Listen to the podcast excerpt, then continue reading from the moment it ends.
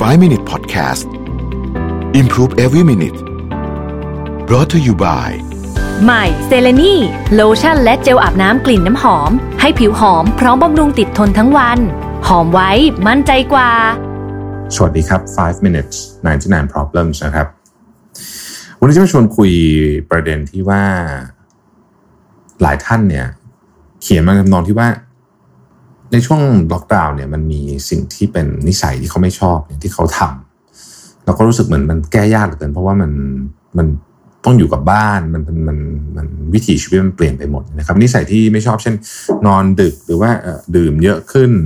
ตื่นสายนะฮะไม่ออกกำลังกายอะไรแบบนี้เนี่ย จะทำยังไงดีจะแก้ยังไงดีนะครับก่อนอื่นต้องบอกว่าต้องเรียนว่า ผมคิดว่ามันเป็นเรื่องที่ก็เป็นธรรมชาติที่เราจะรู้สึกแบบนี้ในช่วงเวลาแบบนี้ เพราะว่า สถานการณ์มันก็ค่อนข้างจะหนักหนาสาหัส เราก็จะรู้สึกว่ามันเบื่อนะผมว่าความเบื่อคืออันหนึ่งที่เป็นจุดเริ่มต้นนะฮะความเบื่อที่เกิดขึ้นเนี่ยมันทำให้เราบางทีตกเย็นไม่รู้ทำไงก็ดื่มสักหน่อยเพื่อจะจะได้คลายความเบื่อนี้ไป หรือว่าดูซีรีส์มันนานๆ ให้มันลืมๆกับความ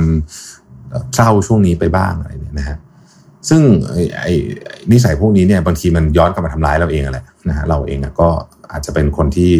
รับผลจากการกระทำนี้มากที่สุด จะทำยังไงดีนะครับ ผมคิดว่าอันนี้เราต้องเราต้องตั้งสติให้มันมั่นเราต้องต้องต้องเริ่มต้นจากข้อที่หนึ่งคือต้องยอมรับความจริงก่อนว่า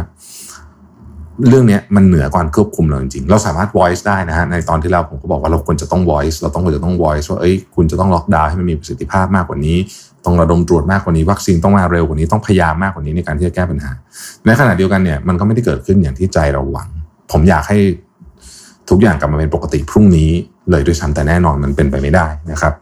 เราจะทำยังไงเราจะบริหารจัดการตัวเองยังไงดีนะพอเรายอมรับข้อนี้ได้ปุ๊บเนี่ย เราก็ต้องยอมรับว่าต่อไปนี้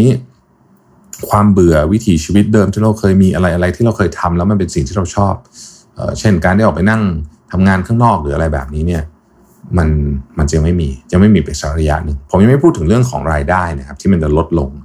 ไอ้เรื่องนั้นก็เป็นอีกประเด็นหนึ่งแต่ว่า วันนี้เราจะมาพูดถึงตัวนิสัยว่าเราจะ แก้ไงดีที่เราไม่ชอบนอนดึก ดูหนังแก้เบื่ออะไรไปเรื่อยๆเนี่ยนะครับพอเราพอเรายอมรับได้ปุ๊บเนี่ย ผมคิดว่าเราต้องมาตั้งเป้าหมายใหม่ ตั้งเป้าหมายแบบแบบโควิดโควิดโกก็ได้เพราะว่าจริง ๆ การมีเป้าหมายใหม่เนี่ยมันจะช่วยให้เราเเปลี่ยนวิธีคิดเกี่ยวกับนิสัยเราได้ ยกตัวอย่างนะครับมันอาจจะต้องเป็นอะไรที่ที่ที่เกี่ยวข้องกับตัวเราซะเยอะอะยกอาทีอาทีลดน้ำหนักนะฮะ บางทีอาจจะเป็นวิช่วงที่ดีก็ได้นะฮะคือโควิดมันมันทำให้เราไปไหนไม่ได้ ก็เอาช่วงเนี้ย ในการปั้นหุ่นตัวเองใหม่เลย ตั้งเป้าเลย ช่างมันโควิด ฉันจะ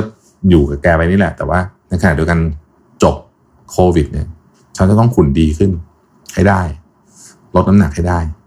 นะฮะหรือฉันจะต้องทำอะไรบางอย่าง ที่ฉันอยากทำมานานแล้วแล้วตอนเนี้ยมันทำได้คนเดียวนะฮะเช่น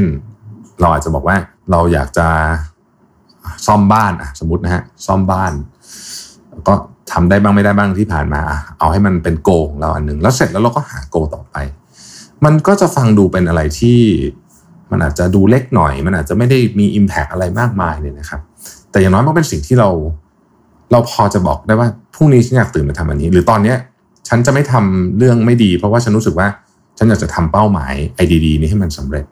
ผมคิดว่าการมีเป้าหมายเนี่ยเรายึดมันให้มั่นในช่วงนี้เนี่ย มันช่วยรักษาสภาพจิตใจ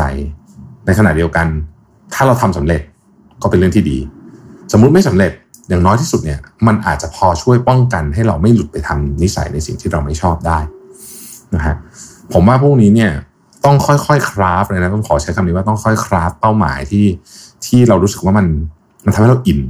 ความอินของเรากับเป้าหมายอันนี้ที่เรากำลังตั้งขึ้นมาที่เป็นเป้าหมายเกี่ยวกับตัวเองเป็นเป้าหมายเล็ก ๆ นี้แหละ อาจจะช่วยพาคุณผ่านโควิดนี้ด้วยที่คุณไม่ไม่สร้างนิสัยหรือว่าตกกับไปอยู่ในนิสัยเดิมที่เราไม่ชอบมากจนเกินไปนักนะครับ ผมเป็นกำลังใจทุกคนนะฮะแล้วก็อยากจะพูดแบบนี้ทุกวันเลยนะ ในทุกรายการที่ผมพูดว่า